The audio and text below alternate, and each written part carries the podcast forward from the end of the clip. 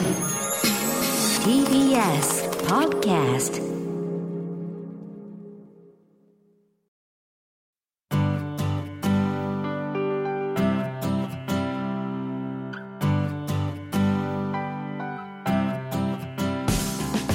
おはようございます。安藤博樹でございます。マイライフマイチョイス。この番組はご出演いただいたゲストの皆様の人生の歩き方のお話を伺いながらリスナーの方々にも勇気づけられるような話をお届けしたいと思っております。今日のお客様プロレスラー長野正弘さんです。よろしくお願いします。どうもお久しぶりです。お久しぶりです。なんかまるでアナウンサーみたいな喋り方です、ね、いやごめんなさい。長野さんアナウンサーです。アナウンサーアナウンサーです。あそういアやモデルかと思ってました。いやいやいやいやもうアナウンサーとしてあの、はいレギュラー番組でお世話になってたじゃあないですか。そうですよね。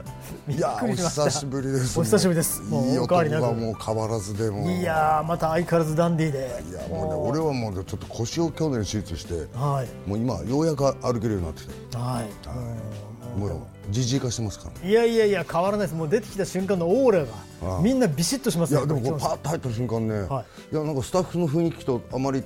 あの違和感なかったなって感じ。ありがとうございます。そう言っていただけるとありがとうございます、さあということでございまして、えーマイライフマイチョイス。今回は長野正弘さんにお話を伺います。公益財団法人日本尊厳死協会プレゼンツマイライフマイチョイス。この番組は公益財団法人日本尊厳死協会の提供でお送りします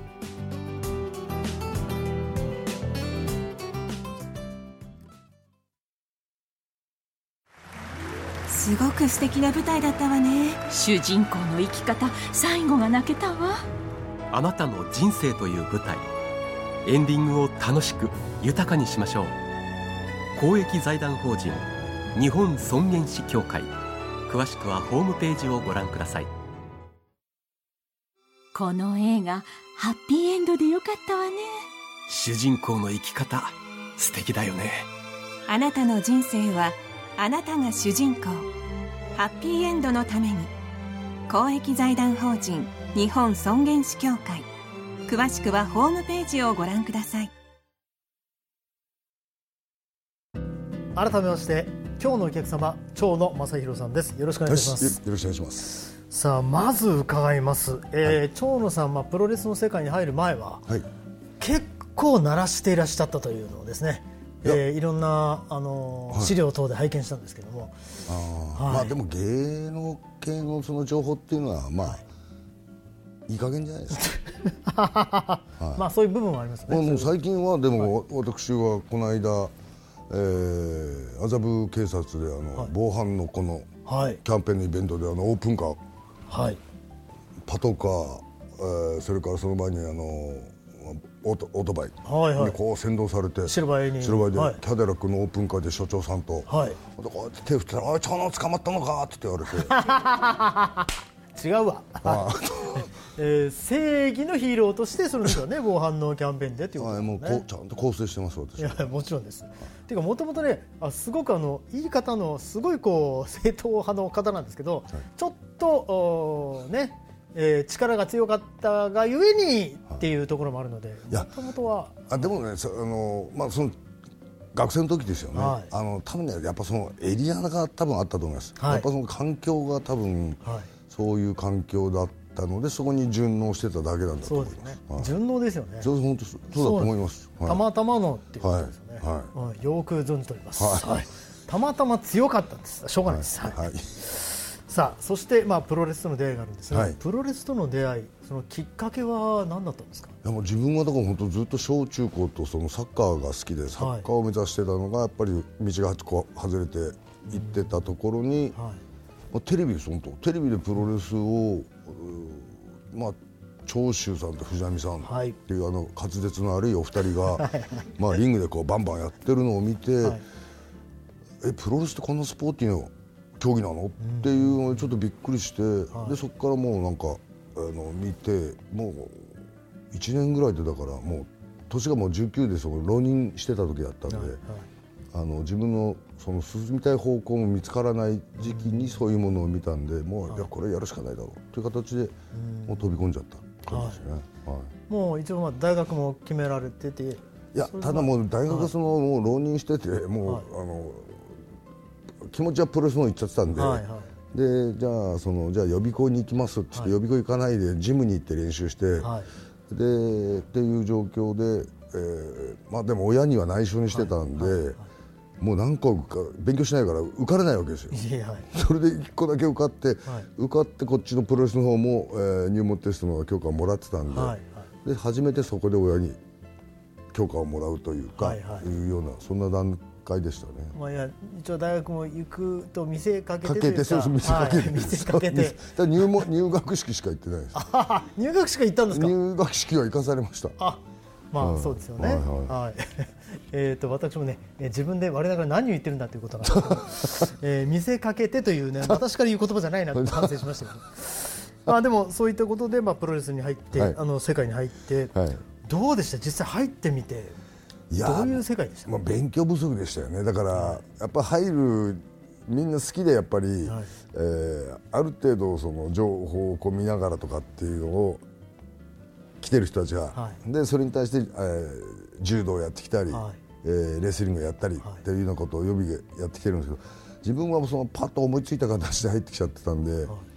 その前座があったりと中堅レスラーがいてとか、でテレビで見れるのはそのメインイベンタークラスの、えー当時は猪木さん藤波さん長州さん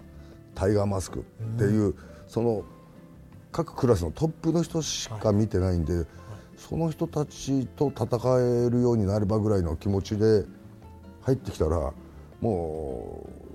う同じ同期の入門生も78人いましたし、まあ、その後東高30っていう橋本選手だ、武藤選手だっていうのもいるしまずそれ見てびっくりしたんですよ、えなんだこいつだって俺だけじ自分が一人入っはい入門生だと思ってたから、えなんでこんなに他のやついるの、であとごっつい先輩たちがいっぱいいるわけですよ、荒川さんだ藤原さんだみたいなその顔がもう、はね、もう狂気みたいな人たちが。でいやこんな人たち聞いてないよみたいなね、はいはいはい。でさらに今度その上にそのナンバー2の坂口誠二さんという方、はい。今度にあの日本柔道チャンピオンですけども、まあ、1 9 7 8センチぐらいあって、腰が曲がってるからあれ多分ままっすぐに伸びたら2メートルあると思う。んです曲がってるから190センチではい。であの足も本当に30何センチぐらいなんですかね。とにかくものすごいでかい、30センチはい。もう俺ら最初見た時にソファに座って俺ら武藤さんと俺入ったその日、同じ入門日だったんで,、で坂口さんがバーって入ってきて合同練習の時に、で今日から新しい死んでしまった2人入るからっつってバーって座ってて背中がもうこうやってゴジラみたいな体してるから、尻尾が生えてんじゃないかな。グーでそうそうここから尻尾あるんじゃないかってぐらい、もうそのあの骨格が違うんですよ、この人にはこれ絶対かなわないと思っていや多分俺坂口さん。を見てたら、まあもうあのプロレス目指してなかったです。あ逆にこれは自分はいけないというい感じやいやもうあの人見たら多分無理だと思いますよ普通。でも相当こうおそらくねももちろん体も大きかったでしょうし自信はあったんですか？いやだからなん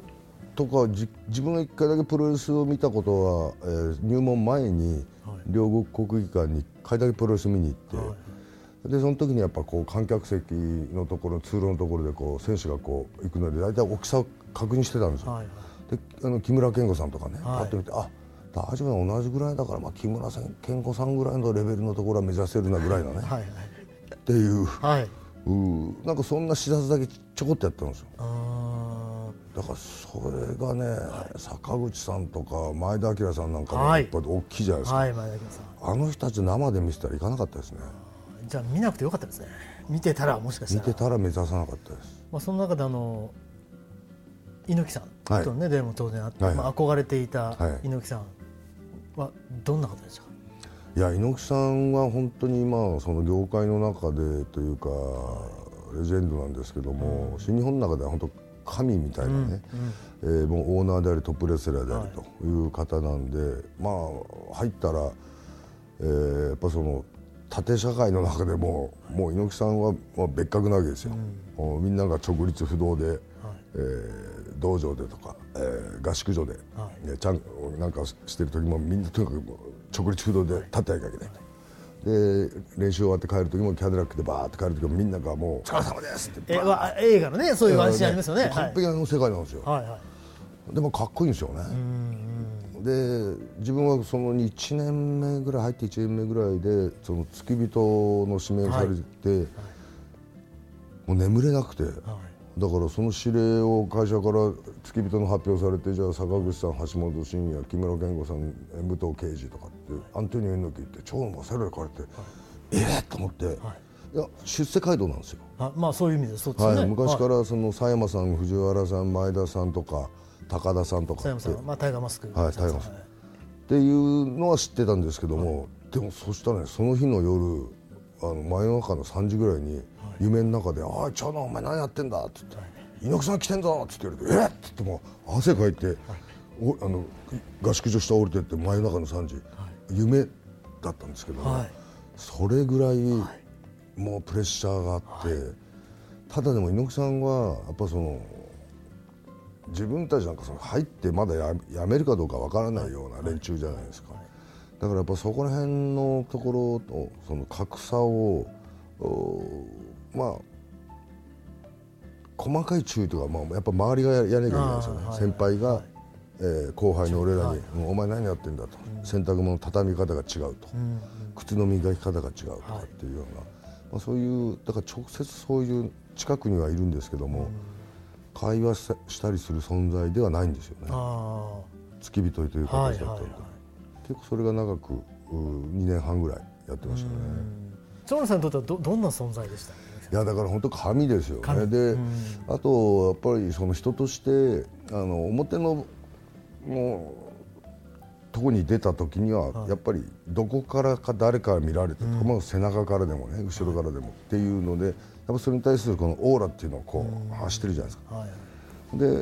まあ、付き人なんかやってる時にあの例えば、えー巡業先地方なんか行くと体育館で試合が終わったら名弁当猪木さんを乗せて、えータクシーで旅館までバーッと帰るわけですよ。はい。でまあ、鹿児島の時はその旅館の目の前がサウナなんでいつもそこにバーッと直行でサウナのとこ行きます。はい。で、えーその日はそのお客さんがそんないなくて、でまあ俺と猪木さんが一番先に着いたんで猪木さんの背中まあ靴脱がして、えーで背中流してバーッつって、でで自分はその後今度タオルの準備とかしに、はい。あの脱衣所に行くんですけど、でパッとこうやってタオル持って待ってようと思ってた。ら猪木さんがそのそのシャワーっていうかその浴びる場所のところをこう掃除してるわけですよ。はいはい。でえっと思って、え天下のあんたにこんなことで誰もいないところですよ、はい。うん。誰もいないのにその自分が浴びたそのシャワーの泡だとかっていうのをこう全部流してこうやってやってるんですよ、はいはえっと思ってあすすごいな。まあでも確かに道場では、えー自分たちはその、えー練習それからシャワーとかに対しても使った後は整理整頓次の人に使えるようにすると。でこの間もなんか猪木さんがやっぱそれ言ってたけど他のところでもやっぱ常に猪木さんそういうことなんかトイレもなんかこう拭くらしいんですよね、あのもうスタ当然スターにななった後ですよね。うん、でやっぱそのその後に来る人が気持ちいいだろっていうようなことをコメントされてて。はいはいはじ俺はその話はそこの場面で見て、猪木さんとそのコンテンツに対して話したこともないです、いはいはいはいでも他のところのコメントでそのトイレを拭いてるっていう話をして猪木さんは必ず、ね、じあの便座をこう拭くと。はい。っていう時にいやあのあ後に来た人たちが気持ちいいだろうっていうことを言ってた。俺はその時あの会話流しなかったけど猪木さんはすあのすごいあのそういうことをちゃんと考えてる。だからなんか外の表に対しての自分をどうあるべきかっていうだけの見せるだけじゃなくてやっぱその後ろのはい見えない部分もちゃんとあのされてる人でしたね。やっぱそういうところが学ばれたところなんですかね。大きいところなんですかね。そうですね。だから本当に何か何でなんですかとかってそういう会話はしたことないです、ううん。んだから自分なんか今あの啓発活動で救急救命とか地域防災っていうのやってるんですけども、あれもやっぱり自分はその一度猪木さんとそういうう形の活動を一緒にさせてもらったのが東日本大震災だったんはいですけども、はい。はいあの時の猪木さんの背中を見てあ猪木さんもものすごい不安があってるんですよ。で自分もそういうところに行くこと自体初めてだし、だからやっぱり猪木さんの背中を見てこう行くんだけどその猪木さんですらやっぱりものすごい不安になってたっていう姿を見て、あでもこれはやっぱり俺はせ猪木さんからの背中を見て、えーこれ学んでるしやっぱこれは自分もこういうことを今度後輩誰かに、えー見せていかなきゃいけないな。だからやっぱりまず自分でやんなきゃいけないなっていうような思いで。だからなんか言葉で何かっていうのはないです。うーん。逆に付き人っていう関係で、はい。なんかそのフランクに何か話せる関係ではなかったですね、自分で、うん、そうですね、まあ、あくまで背中を見てという。そうですね。長野さんあの番組ご一緒させていただいて本当にあのもちろん謙虚でいらっしゃるし、何かこう配慮もされるし、今もうそれやっぱりこう、まあ、猪木さんのその背中っていうのもあるのかなと今ふと思いました。ああでもそれはあるかもしれないですね。猪木さんとなんか本当やっぱあのこの周りに対する目配り、はい。はい。でもねレスラーってそうじゃないとあのー本当100人の客でも1万人の客でも、でその1万人の客の中で1人つまんねえぞとかっていうやつがいたら、もうそれがそいつに対して試合やるんですよね。うんうんうんうん。うん、だからやっぱそれをじゃあ無視でしちゃうのか無視できるのか。はい。で多分そこはでもこの一人がつまんねえぞっていうのは、それは本音の中で他のやつも同じような気持ちになってる、うん。そしたら試合はもうそこであつまんねえよっていうふうなあれになるからやっぱここの反応をやっぱり敏感にちゃんと取って何がいけないのかっていうような多分そういう繊細なところも多分ないといけないんですよね。そうですね。猪木さんはそういうの持ってたと思います。猪木さんが亡くなった、はい。あのまあ、訃報を聞いた時ってどんなお気持ちでした？か、いやーあの一番最後になったのもう2年前だったんですよ、食事誘われて、はい。うん。藤波さん天竜さん木村健吾さん。で、えーちょうどコロナ禍だったのかな、はいはい。でその後はもうその YouTube で猪木さんの状況が出てたんで、でも何度もやっぱ危ない説が出てましたから、うんやっぱ来る時は来たのかっていう、うん気持ちでしたね、うん。ただ来年の2月の20日の誕生日で80はい。を迎えるっていうのは分かってたんで、いや80まで行く行くだろうと、もう何回もそのあの容体が悪くなってこういう状況になって頑張ってきてた人だったんで、ちょっとそれ残念でしたね。うん。まあ、残念ながら79歳という、ねはいはい。ままでということなんですけど、あのーやっぱりこう、まあ、付き人も、ね、されていて短、まあ、あまり言葉を話さなかったと思うんですけど、はい。かなり身近でずっと猪木さんはい。触れていたと思うんですけど、その身近に触れていた方がこう、まあ、旅立たれるといはいうところを体験して何かその命ということに関してのはいはい。意識っていうのは変わりましたか、そうですね。まあだからやっぱ自分の中でその決別というとやっぱ父親があって、はい。それからやっぱこの猪木さん、でやっぱ2人ともそのうちの親父もそうだったんですけどやっぱその昭和の男なんで、はいとにかくその仕事一徹、はい。で猪木さんも生涯アントニオ猪木、だから多分その猪木さんがあ猪木幹事という個人に戻る時っていうのは、本当寝てる時ぐらいしかないんじゃないかなっていうね。でまあその昭和のスーパースターの方たちっていうのは本当にあのどこかに行くにでもやっぱりそのスターである品格をとか、そういったものをものすごいちゃんとあのケアしてるじゃないですか。でそれをやっぱり猪木さんは平成に入ってもそれから今の令和に入っても、それやっぱ貫いてたんですよね。はい。なんかそういう生き方をされてる人が、まあ本当ご苦労様です、うん。お疲れ様でしたっていうね、なんかうその気持ちの方が俺はだからあのようやくなんかこうおそういうことを意識せずにゆっくりこう眠っていかれたっていう感じがしますよね。深いですね。ご自身の、まあ、これからの、まあ、生き方とか、まあ、はい本当のフィナーレっていうのはどういうふうにお考えですか？まあ、まあ、どういう健康状況かわかんないですけども、まず自分のやっぱ選択で病院では痛くないですよね。うん。うん。でやっぱ自分は、まあ、去年、まあ、1か月ぐらいですけども、その手術の時にやっぱでコロナ禍だったんで、家族と面会もできない。はい。でえーもうなんか隔離された中での病院という、なんか生活の中と何の関係のないところではなくなりたくないなっていうのは自分の中であります、だからやっぱ最後はやっぱ自宅で、でもしくはえーかみさんが作ってくれたその料理で、もし体調的にもし食べられないとしても、その料理の匂いをこう、えー嗅ぎながらとかね、えーやっぱそのあの同じ人がいるのでも、おまあ、病院にいて看護婦さんや先生たちが近くにいるっていうのは何かの時の、お助絶対助けてくれるっていうその安心感はあるんでしょうけどももしその最後の最後っていうふうになるんであれば、やっぱりなんかその声を聞きながら匂いを嗅ぎながらあーそういう存在を感じながらやっぱりこう、眠っていきたい感じしますけどね。一番それが幸せかもしれませんうんね。ですよね。あの愛する人の近くにいてしかもこの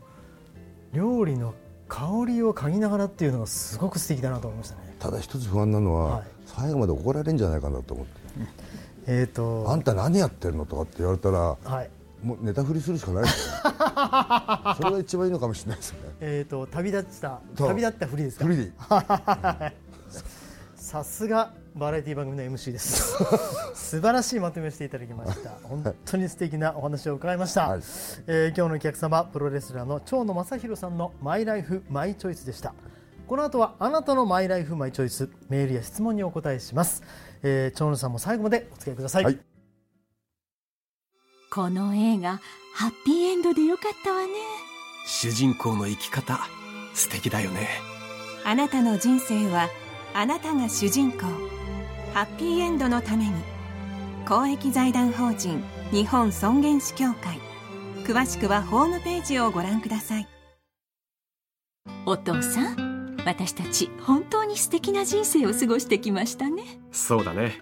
これからももっと自分らしく生きていこうね。はい。これからも。あなたの人生あなたらしく。公益財団法人日本尊厳死協会。詳しくはホームページをご覧ください。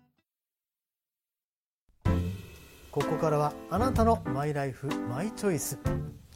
メールなどでのご質問にお答えするコーナーですあなたの疑問質問にお答えするのは日本尊厳死協会副理事長の長尾和弘さんです。長尾さんよろしくお願いします。はい、よろしくお願いします。さてご相談、えー今回も匿名希望の方です。ご紹介します。テレビの医療ドラマが好きでよく見ています。脳や心臓の病気で急に意識を失って倒れた人に AED などを使うシーンがあります。その人がもし尊厳死を宣言していた場合私たちや救急車の人など救急救命で病院に運ばれた場合 AED などを使って治療をしてもらえるのでしょうかというご相談です。確かに心臓の発作などの場合は1秒でも早く AED をと言われてますがこの場合いかがでしょうか、はい、まずその人がうんまあ元気であったのか、あるいはもう寝たきりとか、もう非常にあの旅立ちが近い状態であったのかで全然話が変わってくると思うんですね。はい。元気な方、はい例えば僕がここで、えー急になんか倒れたり、はい。えーまあ、心筋梗塞とかくも膜下出血、いわゆるね、まあ、急に意識なくなった。これはもう絶対僕はリビングカード持ってますけども、はい。絶対救急搬送をしないと僕の意思じゃなくて周りがしないと、これはもう救命ということなんで、で命を救うということがやっぱり医療の基本ですし元気な人が急におかしくなったらもうどんなリビングカードを持ってても、えー必ず救急搬送して救急救命処置を受けるということはもう変わりありません、でこれもよく勘違いされるんですけどね、はい。だけど元気な方はそそういうこと。ところが、もう本当にあの終わりが近いというか、まあ、そういったことがもう皆さんが共通認識として持っている場合はまた話が違う、その場合は、えー救救救命処置、えーをしない、あのもうあえて心臓マッサージとか AED をやらないということもあり得りますね。まあ、いずれにせよ急変いわゆる本当の急変元気な人が急病になったら AED をあるんであればやってください、もうこれはもう絶対そう。そしてまあ救命救急処置と延命措置がもうよく混同されます、確かに救命救急措置でえーまあ、ずっと、まあ、遷延性意識障害になって、まあ、何ヶ月も経った。これは、まあ、その措置が延命措置というふうに変わっていきますけどもだけどやっぱ区別することが大事でやっぱり救急助けるられる命は助けるための医療の基本ですから絶対に AED を使って蘇生するのは当たり前だと思いますね、そこをあのぜひ間違えないようにしていただいて、はい、あのリビング書いてるからそんな私救急車嫌だって言われる方結構多いんだけどそれは残念ですけどそういう具合にはならないし、うん、そういう放置する方の罪の方に問われたりしますので、うん。はい、ぜひあの救急救命措置と延命措置をお間違いのないようにお願いしたいなと思ってます。よくわかりました、はい、ありがとうございました。さああなたのマイライフマイチョイスメールや質問をお待ちしております。この番組へのメールはマイライフ905アットマーク tbs.co.jp アルファベットの小文字です。mylife905 アットマーク tbs.co.jp そして日本尊厳死協会のホームページご意見お問い合わせページそれぞれでお待ちしております。今日は日本尊厳死協会副理事長の長尾和弘さんにお話を伺いました。長尾さんありがとうございました。ありがとうございました。お父さん私たち本当に素敵な人生を過ごしてきましたね。そうだね。これからももっと自分らしく生きていこうね。はい。これからもあなたの人生あなたらしく。公益財団法人日本尊厳死協会。詳しくはホームページをご覧くださいすごく素敵な舞台だったわね。主人公の生き方最後が泣けたわ。あなたの人生という舞台。エンディングを楽しく豊かにしましょう。公益財団法人日本尊厳死協会。詳しくはホームページをご覧ください。え今日はお客様に長野正弘さんをお迎えしました。さて長野さんこの番組ご出演にあたってどんな感想を持ちましたか？いやそうですね。まあその再起だとかねなんかいろいろ命だとかっていう最初依頼を受けた時はなんか難しい番組だなと思ったんですけども、はい、今回の話の中であの師匠のアントニオ猪木さんが亡くなる時に、はい、えー、まあ再起はやっぱりその YouTube で、はい、あの猪木さん見せてくれてたんですけども、まあ、あれもそのなんていうんですか今までやっぱああいう姿っていうところはやっぱり見れない部分でしたから、はい。はい、でもあれを見ててもうそんなにあの食べるものは食べれないんだろうけどもでもやっぱり一番楽しみにしてたのは美味しい差し入れを食べる、うん、やっぱその食べることに対する喜び。それから昔の人と来てもらって、えー、昔話をする。はい。っていうようなああいう過ごし方っていうのが見ててあ多分みんながやっぱりやりたいことを猪木さんもやってるなっていうのがね、うん、ありましたんで、はい、この番組をこう出るきっかけでやっぱりそういうことを、うん、これからみんなが、えーまあ、高齢化社会ですから、はい、うん、だからねなんかそういう会話が皆さんができるようになった方がいいなっていうのはちょっと思いました。はい、そう思っていただけると本当にあの番組としてはありがたい限りでございます。はい。さあということで、えー、今日は、えー、プロレスラー、えー、長野正弘さんをお迎えしました本当にありがとうございました、はい、どうもありがとうございました。さあこの番組は YouTube でもご覧いただけます。マイライフマイチョイス日本尊厳死協会 TBS で検索してください。お相手は安藤博樹でございました。それではまた来週お会いしましょう。さよなら。公益財団法人日本尊厳死協会プレゼンツマイライフマイチョイスこの番組は公益財団法人日本尊厳死協会の提供でお送りしました。